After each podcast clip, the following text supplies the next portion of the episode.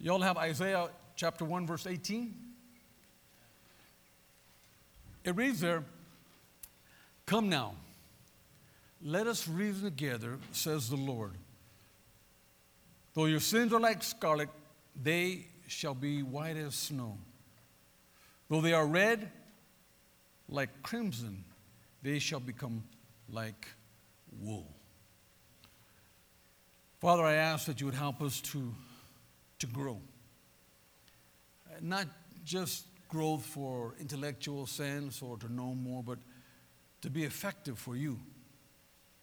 Life is so short, it could be taken away in a moment. So, God, let, let us redeem the time, the time that you've given us for.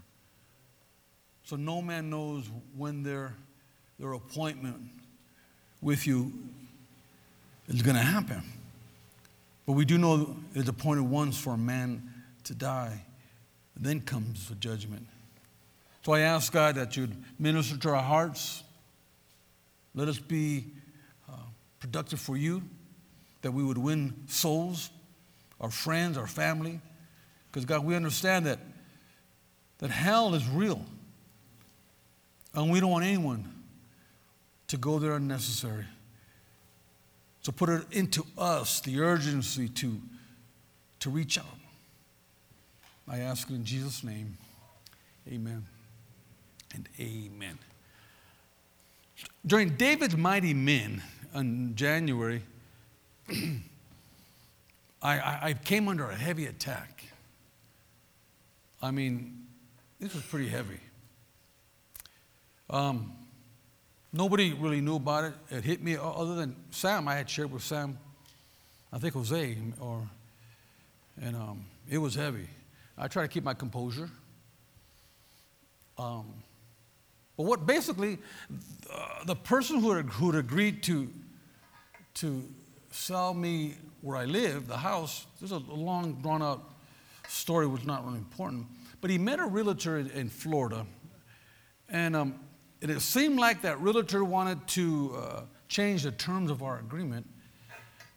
In essence, in my eyes, he wanted to take the home my house. And, and, and you need to understand the house, when we got it, was uninhabitable. Um, the person who, who, who lived in our church, he was, and he, he was well intended, good guy. And he, he let the house go into foreclosure. Nobody would buy it. Uh, couldn't get insurance. I mean, it was just, it was amazing that anybody could live there. But a series of events happened, and he, and he, and he left it to, into foreclosure. And I told him, let, let, me, let me help you, let me take it. We called his mom in Florida, told him what was happening. She said, just get him home, and yeah, we'll do that. So it was cool. So in my spirit, you know, I'm going through these things. Now it hit me, and I didn't tell him nobody. I was just like, whoa, it just hit me hard, right? Because we had, we had done a lot to it to get it livable. But in my spirit, the Lord says, don't worry about that. Uh, just worship me. You know, and, and how he said, and you'll hear, I'll tell you that too. You're, you're going, Pastor, and I'll say, don't, just pray. And you feel like slapping me.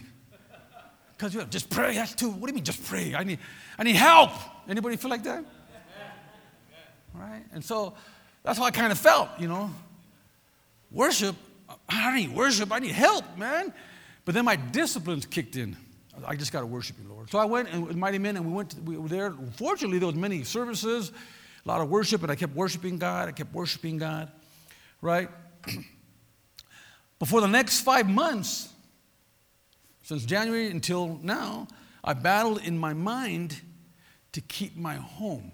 Now, when I say that, because God said, "Don't worry about it, it's yours," and I, but then I have these attacks coming in. In my, so I had to battle my mind. My mind said, I'm in trouble. My spirit says, don't worry about it. My mind says, you're in trouble. My spirit says, worship the Lord. Anybody been there? I hope I can relate to you because it was a trip. So the difficulty I had is I realized that I could do nothing to change my situation. That was the worst part. There's nothing I could do in my attempt to finance the property, everything you know, I could not qualify. It's just kind of like the, the, campus, when we bought the campus. Uh, I couldn't qualify. I couldn't qualify for a taco at Taco Bell. You know what I mean? And God gave me the campus. It was kind of a repeat thing, but it was, it was a little more personal because it's where we were at. It's very difficult, right? So after being turned down, my faith was challenged because I sensed that that realtor from Florida seen an opportunity to come in for the kill. And I, did, it, I, I didn't argue with him. I, I, I held back. I didn't want to, you know, I did all I could not to fly out to, to Florida and choke him out. You know what I mean? Oh, come on now. You know what I mean? Don't leave me hanging now. I'm like, man, this guy right here is nothing nice. But I kept it all to myself. My wife wasn't even aware. I go, no, this is not hers. The Lord just said, keep yourself. My sons didn't even know. They just, they just going along life and do do skippity doo da dippity right? And I'm like, man, I'm going through it. The church, you, nobody knew. This was a, a personal fight. Well, after I was turned down and my faith was challenged, I, I go, whoa, what do I do? And then I, that's when I go, well, Debbie, we turned down and, and I don't know what we're going to do. The very next day, the guy who was doing my loan, and this, this is a miracle, called me and said, Al, don't worry about it. I'm on the phone with him. I said, okay. He goes, I'm going to loan you the money out of my personal account. See that? Thank you very much. If you don't know what that means, right? You don't know what that means when somebody says, I'm going to loan you $165,000 out of my personal account. So I said, oh, that's heavy. But then I had a problem. I needed to come up with about $1,200 in cash. And you got to understand, I'm, I'm, a pastor. I don't, I don't got that rolling. I ain't rolling like that, you know. Uh, I, the only savings account I have is when I save people's lives right? So I said, wow, what's going to happen? Well, an event happened to me about 10 years ago. And they, what happened is I had a, a, a Lincoln Town car, and Wells Fargo repossessed my car. I had two months left to pay off the car. And they repossessed it. And I said, what are you, what are you doing repossessing my car? I only have two months left. He goes, Well, you didn't pay insurance on your vehicle. I go, Yes, I did pay insurance. We had a big old argument. But they had my car. So I had to come up with 21, no, no, $2,300 to get it out of impound and to pay for this back insurance that I had already paid and, and I shouldn't have paid, but I couldn't argue with them. So I did it. This is 10 years ago. And I felt, I, I, I go, man, I got burnt. Nothing I could do. Right? It was Wells Fargo. I said, man. Anyway, that was like 10 years ago. I got my car back. I was mad at Wells Fargo, canceled my account, my checking, you know, everything. I was mad at them. Well, about a, three weeks ago, four weeks ago, right before, during this happening, I get a check. Because I had to pay my pledge. And I get a check in the mail. My wife gave it to me. She goes, Look at this. I looked at it and said, Wells Fargo. What? Normally they want money. Now they're giving me money? No. Wait a minute. I go, I'm looking at it, go, this is not real. This is fake. Somebody's messing with me, man. I, th- I, think Jose sent me just for a joke or something like that. I, I couldn't believe it. I go, what? It was for $4,800. No, no, wait, wait, I'm not finished. So I said, what? So what happened? Then I go, well, how come I'm getting this? She goes, well, they got a letter. I go, let me see that letter. And the letter said, we investigated or we did an audit of our books, and we found that you did have insurance, and we did overcharge you. So here's the money back. It was like $1,500 for that. He goes, and we know that you had, no, there was $780 for that. He goes, and we know that you had to pay roughly $1,500 to get your car out of impound and to pay off the, the, the, the presumed back payment. Right. So that came out to like $2,300. And he goes, and for your trouble, we are adding an extra $2,500 to the check.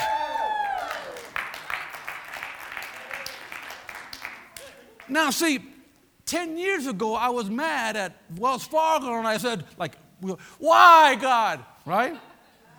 10 years ago. See, I didn't know that 10 years later, I would need that money to finalize a deal on the house that I live in. Huh? See, that's how things happen. See, sometimes you don't know what you're going through. What's, what happened? You don't know what you're going through. But these things, everything you go through is for a reason. Are you with me? So, what, what happened was I needed to grow in certain areas. Hello? Right? So, let me end this story. So, after I get that loan two weeks ago, two weeks ago, the house where we live closed. The loan closed, and now the house is in, in actually my, my, my, mine and my son's name. Amen. Anthony moved in. He like, moved in. He moved in on the right. I go, Anthony, why don't you get on the loan? He goes, Okay, he goes, Hey, Dad, why don't you move out? I go, What did you move out? I just, what did he tell me? He goes, Well, yeah, I'm moving some disciples. You and mom will get a, a townhouse somewhere. I go, Well, he's already kicking me out of the house. I just got it. Amen. See, while under attack, I knew I needed to focus on what the Lord was showing me. He goes, Pay attention to what I'm showing you. Don't worry about the attack. Don't worry about what's going on. Get up. You have to rise above that. I already told you in January I was going to take care of it. Didn't I say I was going to take care of it? Yeah. Well, don't you believe me? Yeah. But help me in my unbelief. I do believe it. Man, sometimes it's hard. Right? He goes, just pay attention to what I want to show you. Right? And then you start talking about the ministry. See, for our church to grow, God needs to stretch us. And let me say that again. God wants to stretch us in certain areas. And this is where people get all agitated. See, God needs to stretch our mind. Because the battle, my friend, was in my mind. God told me I had already won the battle. Was, it was a, a won victory, but from January till up two weeks ago, in my mind, I couldn't wrap around the fact that He said I got it when this is still happening to me, and there's no money, and there's no way I can't do any of this. God said, I got it. Everything you go through is right there. Right? It's in the mind. Huh? That's what he said. then what does God tell Isaiah in the opening scripture? He, he comes right to me goes, Isaiah, come here. Let's reason together. In other words, God says, come here. Let's talk. We need to talk about the way you think, right? In your mind. God reasons with us. He reasons, and this is how he begins. This is the catch. From the pastor, from the pope, from Pastor Sonny, Nikki, all the way down to you. The first thing God always addresses is we need to make sure that there isn't a sin problem. Because if you want my blessing, the only thing that's going to hold my abundance in your life, if there's a sin problem. So I have to make sure I have to clean and work on areas of my life that would not cause me to hinder because he wanted to get into my mind. See, sin begins in the mind. James tells us in the book of James, uh, chapter 1, verse 14, uh, 14, but each person is tempted when he is lured and enticed by their own desire. The, the then desire, when it is conceived, gives birth to sin, and sin, when it's full grown, full grown, brings forth death. So he says, by your own desire means sin begins in the mind. Hello. Right? Jesus who in all things suffered like us. He felt rejection. He felt pain. Huh? He was, he was, he felt God had abandoned him. And God said, I'm going to raise you up. He knew that God promised to raise him up and give him a name that was above all names. Nonetheless, at the cross, he says, God, are you sure? Is there another way? See, in his humanness, he had doubt. He believed God. He walked to the cross, but while he was to the cross, God, are you sure? Are you sure? Are you sure? Why? Because God had to deal with and had to get into the mind. Through the ministry of the Holy Spirit, we are warned what not to do and what to do. Right? In the same book of James, chapter 4, uh, chapter 4 verse 17, it says, Whoever knows what is right to do and fails to do it. Think about that. Whoever knows what is right to do and fails to do it, for him it is sin. So, whatever, if you know something right to do, you don't do it, guess what? Sin. Huh? See, the ministry of the Holy Spirit will do that. Also, God will use, because He's getting into the mind, He wants to reason with you through the ministry of leadership. Then all of a sudden, leadership, me, leaders are challenge you into service. Why? Because service has something to do with dealing with your sin issue. Don't expect God to work in your life if all you do is come to church and sit at home and watch TV. He doesn't work that way. I always said He has to work through you so He can work in you. That's why many people come to church and never change because they, they don't understand that service is very important because you're challenged to service, right? Check this out Isaiah, the same opening chapter, verse 18 to 20. Let's read the whole thing. Come now, let us reason together, says the Lord. Though your sins are like scarlet, they shall be white as snow. Though they are red like crimson, they shall become like wool.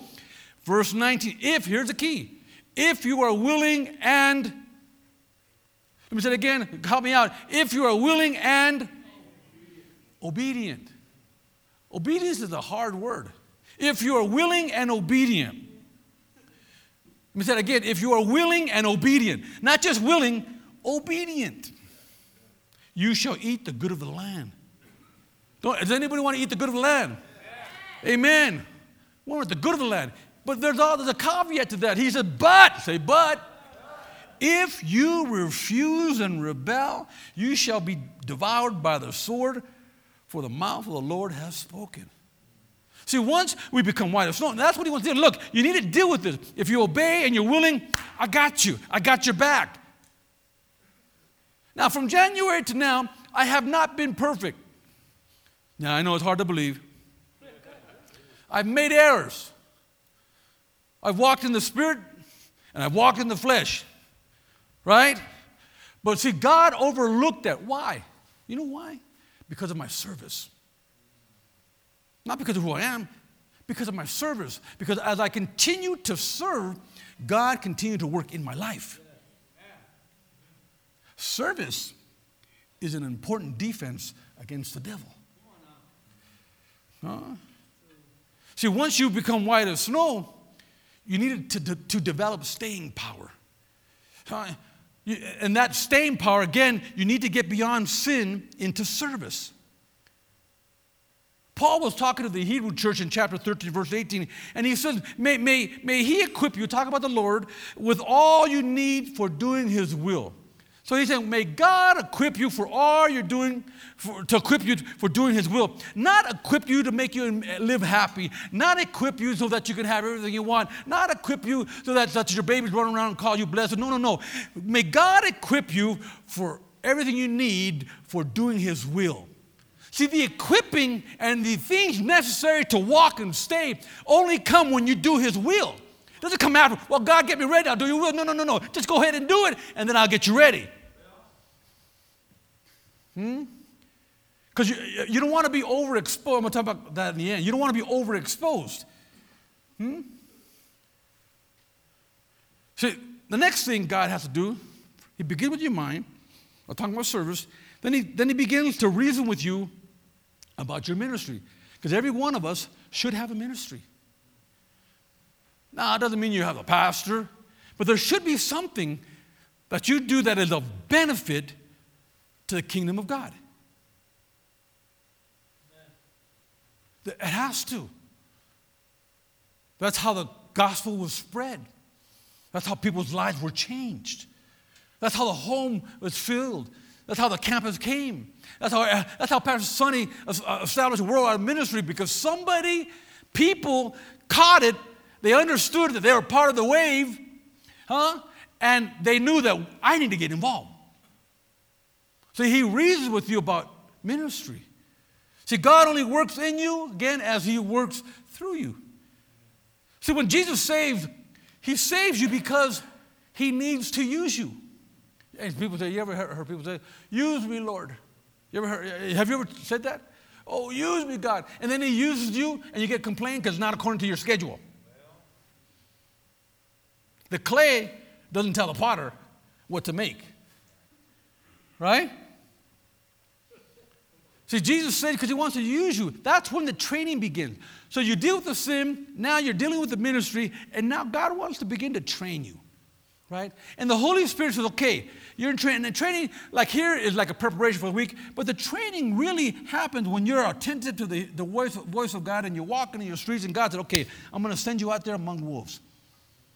Among wolves, yeah. Who? What, what wolves? Your family. Oh, yeah, they're messed up. Your friends, oh, they're even worse. Your husband, oh, he's the worst.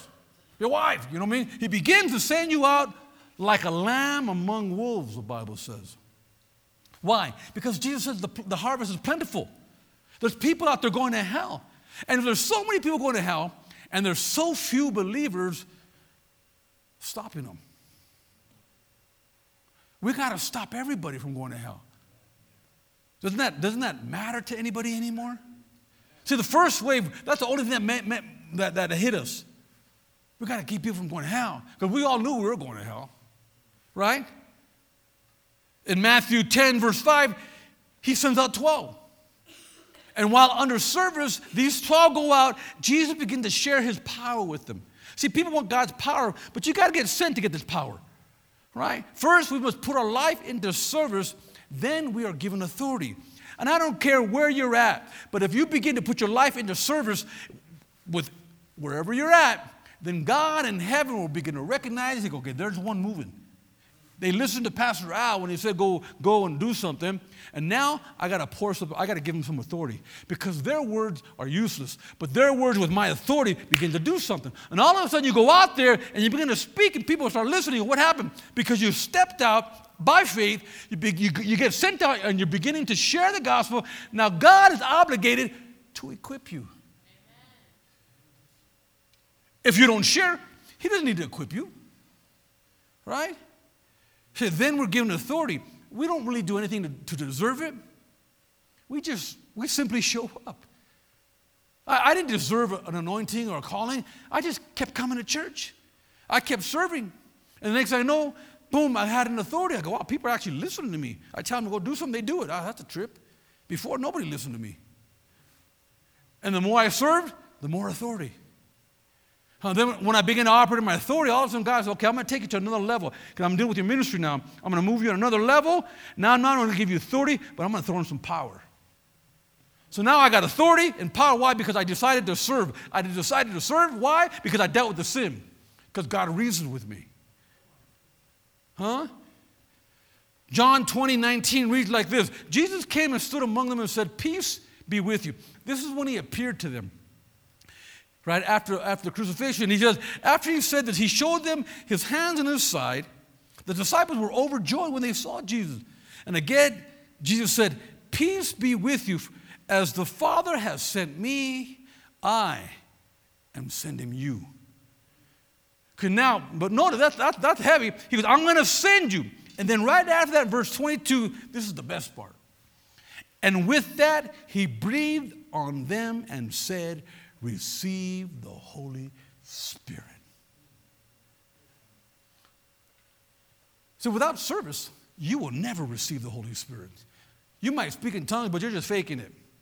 You, are just going to have it out, deep it out, zippity doo da, zippity No, you're faking it. Uh-uh. Because if you're not doing service with, without, with, with right intent, without malice, without manipulation, if you're serving the right way, God will breathe on you. If you're not, you're just going to get busy and do stuff, but you will not have that God breath authority and power. It just doesn't happen. And say, but everybody want God, I want it. Well, you want it. Get busy. That's it. That's simple. Show up and get busy, and you watch the authority and the anointing come. God will reason with you. The third thing it is, because these are the major parts in your life. Listen, first is your mind, then your ministry. And the third thing, which I don't know if they're in the same order, they might be in that order, is your money. The last thing for people to get saved is they come, oh, God, save me. The last thing they get saved is their pocketbook. That's a backslider. They're all saved and filled with the Holy Ghost, but their wallet is backslidden. They haven't given a tithe or an offering uh, since they've been in church. And they call themselves a Christian. Listen, my friend, if you have not given, you are not a Christian. It just doesn't work that way. Everybody who has been touched by God gave. from Melchizedek, from Abraham, Isaac, Jacob, from Paul, from every anointed man or woman of God, when they were touched by God, the first thing they did was begin to give. And God will reason with you. He's not, because He's a gentleman. He's not going to force you, He's going to reason with you. Huh? He'll, he'll talk to you. Hello, somebody's getting real quiet now. In my life group, we talked about contentment. Right? Everybody first turn to 1 Timothy 6, chapter 6. How many of us want to be content? I want to be content wherever I'm at. I want to be happy, content, right? In my life, group, we talked about that. And it says there in 1 Timothy 6 6 through 10. Now, there is great gain in godliness with contentment. Verse 7 For we brought nothing into the world, and we can take nothing out of the world. But if we have food and clothing, and with these we will be content. Verse 9, but those who desire to be rich fall into temptation, to a snare, into many senseless and harmful desires that plunge people into ruin and destruction. For the love of money is the root of all kinds of evil. It is through this craving that some have wandered away from the faith and pierced themselves with many pangs. It is that desire to have wealth that people have left the faith, the Bible says. Now, here's, here's the hard part.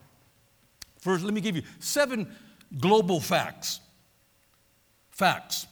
Nearly half the world's population lives on less than $2.50 a day. Half the world, over 3 billion people. Of those 3 billion, 1.3 billion live on less than $1.25 a day.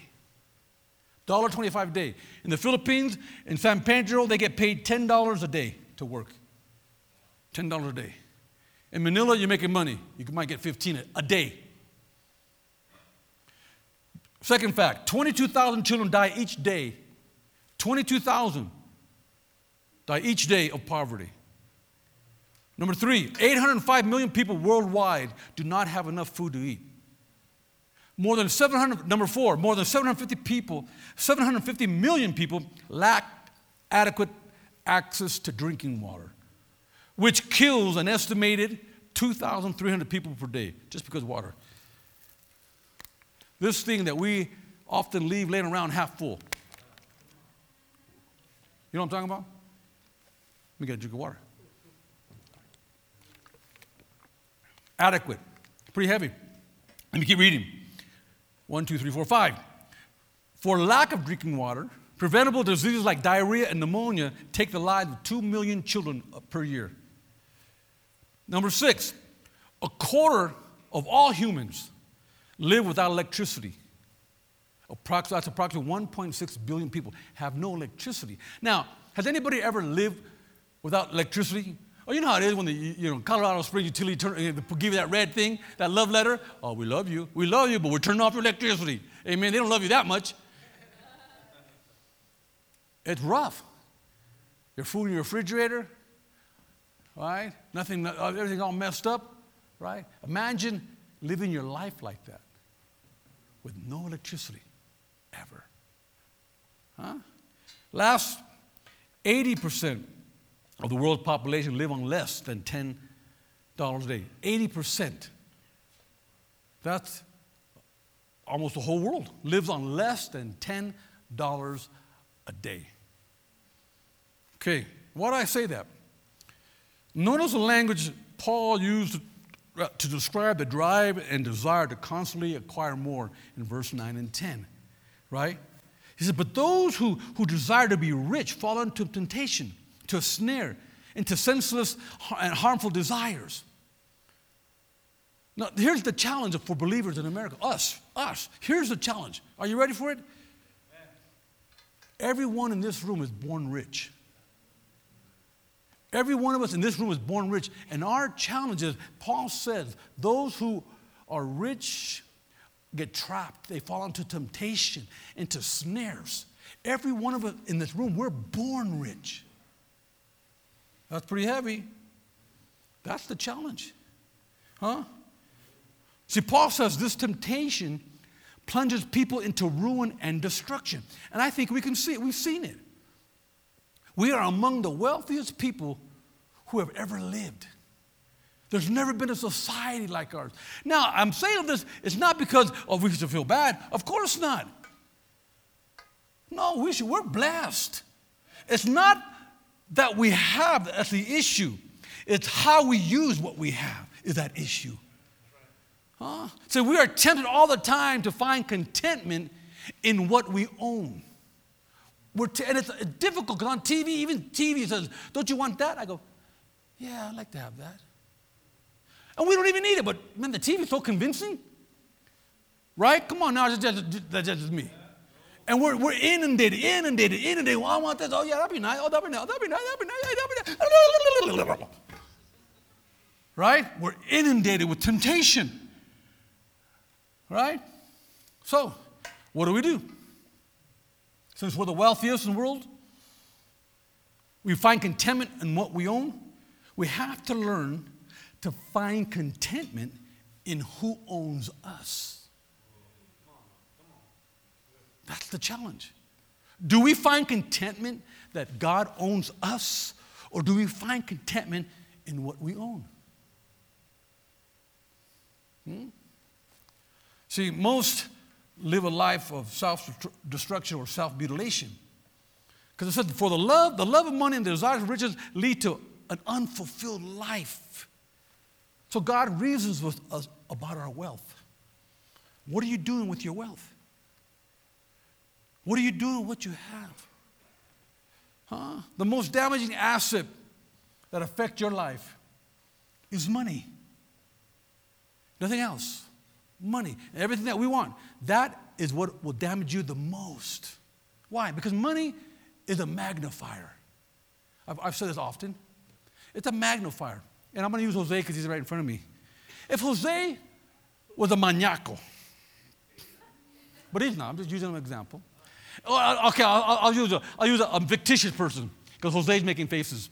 If, if Harold, right here, was a pervert, right, and he was poor, had no money, he couldn't too much, do too much damage because he's just a poor pervert.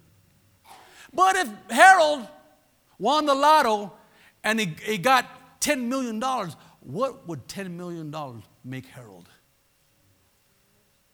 It would magnify who he is.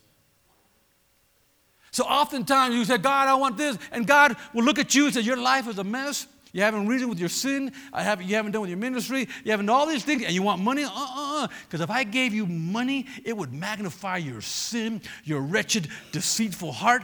I ain't going to give you that. I'm going to make you struggle to keep you in check. In fact, He's doing it for your own good.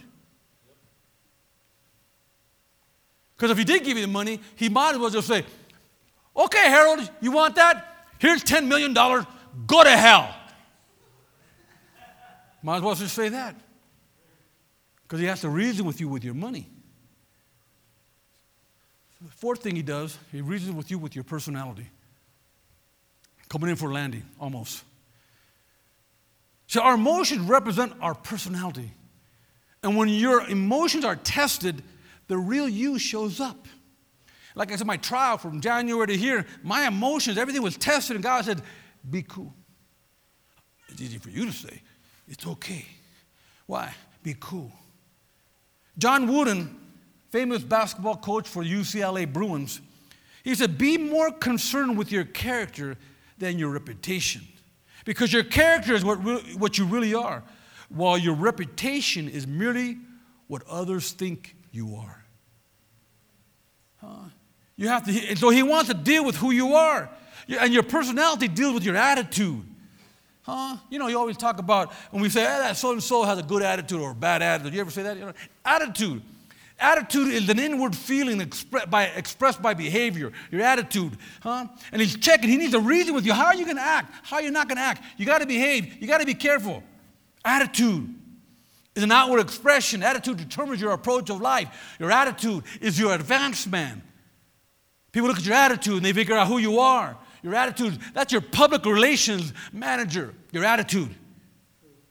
Lets people know where you're coming from, of your true self.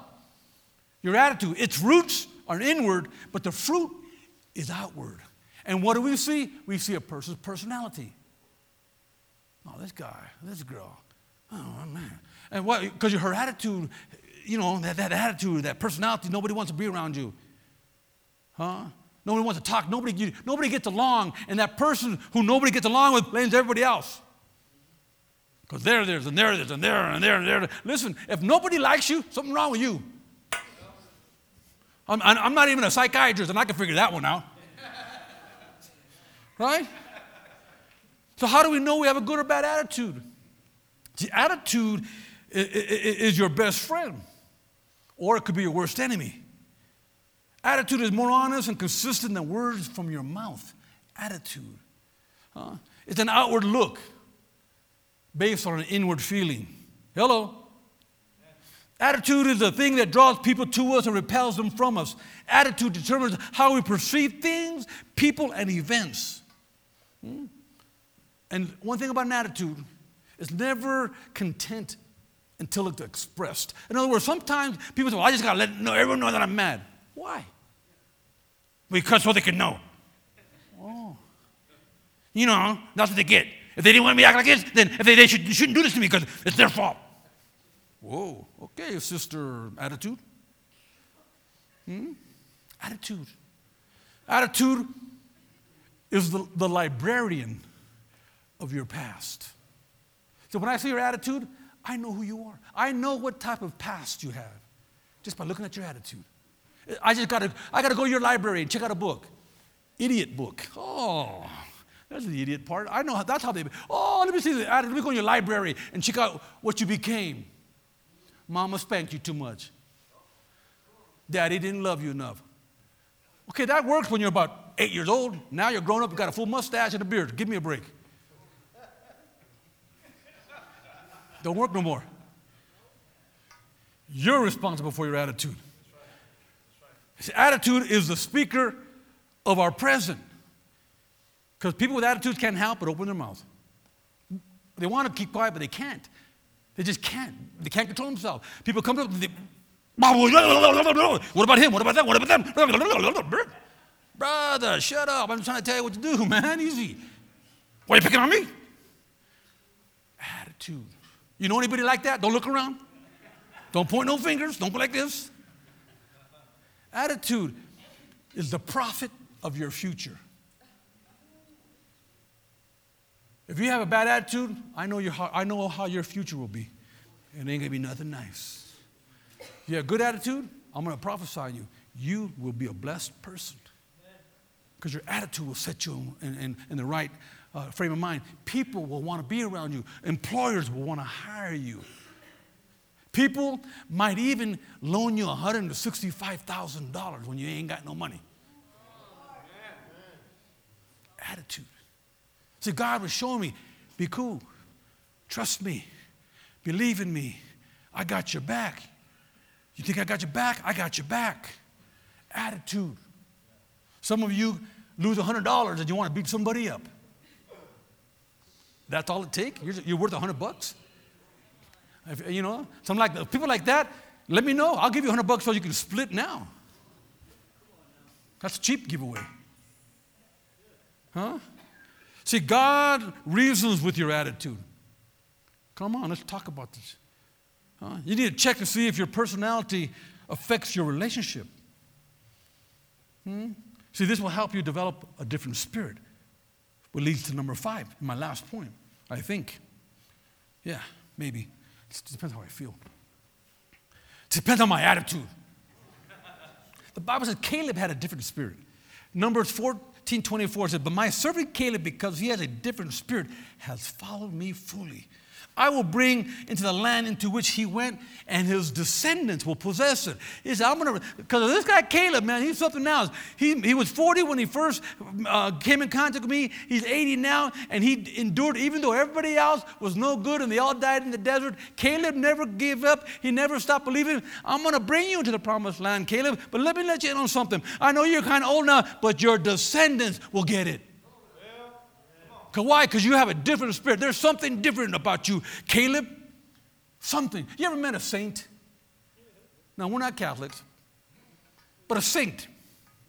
We're all supposed to be saints, correct? See, but the one thing I, I, I understand and I like is saints are called saints because through their lives and often their deaths, the saints imitated Christ and embodied Christ like virtues. That's a saint. Right? So the concept of virtue has Old Testament roots, which was used to, to imply ability, efficiency, and moral worth. In the New Testament, the Greek arete means focus on the person's excellence of their actions.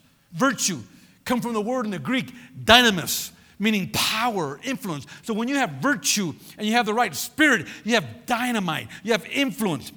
That same word is the word when God, when Jesus healed, it said virtue remo- uh, left Jesus and it healed people. It was that dynamite, that power.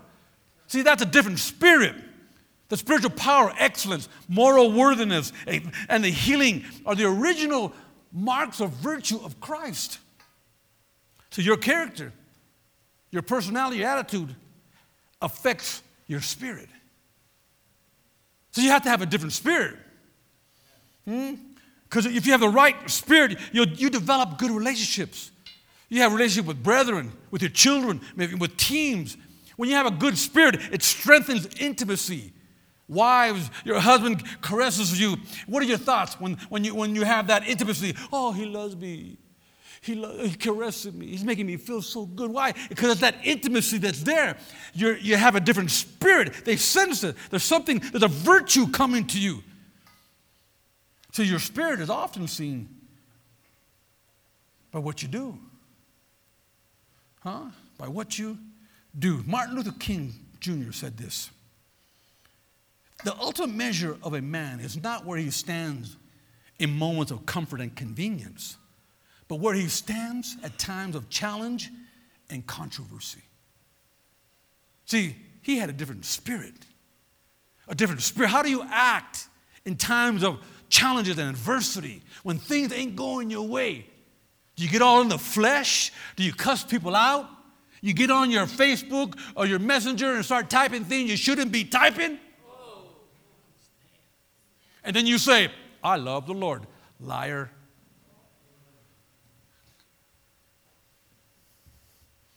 Hmm? Which leads to where I want to get you in the first place your heart. See, God wants to reason with your heart because He needs to change your heart. He wants to give you a pure heart. And He needs to get to your heart. So everything I've said was to this. So He reasons with us. Because the goal when God sees you, He knows that the heart of man is des- desperately wicked. He wants to get to your heart. So what does He do? He starts with your mind. He deals with your mind. Then after He deals with your mind, He begins to deal with your ministry because He needs to get into you. He needs you to start doing things so he can begin to show you things. He deals with your ministry, then he deals with your money because the love of money ruins people. You can't serve God and money. And he doesn't care about things, he's trying to get to your heart. Then he deals with your, your mind, your ministry, your money. Then he begins to look at your personality and he deals with your, your attitude, how you are. He's working with you, working with you, working with you. Then he, he finally gets there. Now he wants to deal with the spirit, the anointing, the power. He begins to get deeper and deeper. Why? Because he needs to get someplace that's so vital. He needs to get to your heart. But he, he can't get to your heart because you have these five roadblocks, I call it, that never allow the anointing of the Holy Spirit get to you. And most fail along the route because they don't like being told, being shown, being rebuked, being chastised. They don't even like Pastor Al's message this morning. But he's trying to get to your heart. I'm trying to get to your heart. Why? Because once I can get to your heart, then I can truly develop you in the dark. Oh, develop you in the dark. Very interesting. Being developed in the dark. So we're like film to uh, being developed. Now, nowadays you don't have developed. You, you, it's all digital and you print it on a, on a dot matrix printer. They print your picture, right? You get Right? But that's modern. But in, but in the old days, they used to develop pictures from film. And then with that film, you had five components you had water, developer, stabilizers, scissors, and film. And with those five components, not very complicated really, you could take that film, like the old day don't have now, but back they had the film, and you can develop the film. One thing you needed to do to ensure that the film was developed properly, you had to turn off all the lights. And then you can open the film. At this point, when you do that, there should be no light in the dark room. Check this. If you can see in front of you, there's too much light. You can't develop the film. Hmm? See, Christians in America need to be developed. See, too much light will overexpose the film and ruin the picture. Right? You don't overexpose. And if you've seen a bad picture, it's like washed out or you can't make it good. The film was overexposed. Then you have, then you ruin the picture. Now this is very interesting. I'm, I'm, go ahead, I'll bring my piano player. The picture. Another word for picture is likeness. So, if I look up, there's Nikki and Pastor. Is that Nikki and Pastor? Well, no. It's a likeness of Nikki and Pastor. That's not Nikki. His head's not that big. That's a likeness. That is a picture. It's not him, but it is him. Are you with me? So we need to, to, to be developed into whose likeness? Come on. The Bible says that we were created to be like God. Like, not Him. We are, we're like Him. Like, we're His likeness. We're, we say we're Christians. Why are we Christians? Because we're like Christ. You're and the only way you can get to that point, you need those four, five roadblocks. Why? Because he got to get to your heart. Once he gets to your heart and he's got you, you're not going to backslide. You're not going to run. You're not going to sin. You're not going to do all the dumb things that knock people out. You're not going to do that more. He's got you. He's working you through those five things. He says, Now I got your heart. Yes, I'm taking you to the dark. Oh, Rashata. That's where I've been for five months. In the dark. To the point where you don't know what's going to happen. You can't even see down the road no more. Why? Because God's got your heart. See, He doesn't want to take you there. Why? Because you're not ready for it. You're probably in one of those five areas, but His goal is to get to your heart. When you say, He's got my heart, no, no, no, let me say, this back. It's very simple. Uh, yeah, did He deal with your money first? Did He deal with your ministry? If He hasn't done there, then He hasn't gotten your heart. Those things must be in order before He can even get your heart. Those are major roadblocks, especially in this country where we're born into temptation. And everything else has got our attention. Hmm? See, Christians in America are overexposed. There are Christians that come and never dealt with the, money, the ministry, the personality, the care, none of that. They never dealt with that. They come in here and they've got all this knowledge. Huh, I got 38 Bibles, 190 uh, uh, books for Bible books, maps, treasures that I bought. I have on one program in this computer. I, this, talk about overexposure. And every one of you have been overexposed by the gospel. You have so much knowledge of Jesus. You know about the Holy Spirit. You know about speaking in tongues. You understand, you know about the anointing, but you haven't been dealt in those areas and you're overexposed. But why? Because those things, the reality of those things only get revealed in the dark. And he can't get to you because he hasn't gotten your heart yet. Why? Because if he does, you'll leave. That's too heavy. That's too hard. What's wrong? No, uh uh-uh, uh, uh, no way. Some of you guys leave and can't serve God because you don't even know how to tithe. And say, oh, oh, oh, oh, you want the money. We don't want your money. Don't you understand? We're trying to help you get a relation with God so He can get to your heart. Don't you understand that? See, the attributes of God wants to put into your heart begins in the mind. He reasons with you. He allows us to go through tests.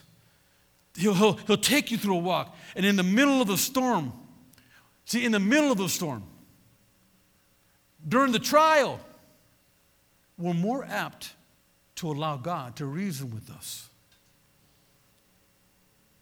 And your reasoning session, I can call it, begins when God shows you a truth. Now, that truth may come from the pulpit, but she might have heard the truth and snatched it in her spirit. Now, God will begin to deal with her that. He'll reason with her. But the, you, she may not have gotten from the same message. Everybody's at the different timetable, different point in walk. Some are still in the mind, some are in sin, right? Everyone's different. But once you, between you and God, and you and He knows and you know that you reveal, receive, receive that truth, now I said, okay, now we're gonna have to talk. We're gonna have to deal with you. This is God gonna have to deal with you. Mold you, shape you, change you, rebuke you, chastise you, bless you, love you, hug you, whatever it takes. God's gonna have to come in. And you're gonna have to let him. If you don't, you stun your growth. You miss your call. You live in mediocrity. You die in regret. See, you absorb and you understand what is said intellectually, but the Holy Spirit will take you into the deep to teach, not to harm, but to change, to instruct.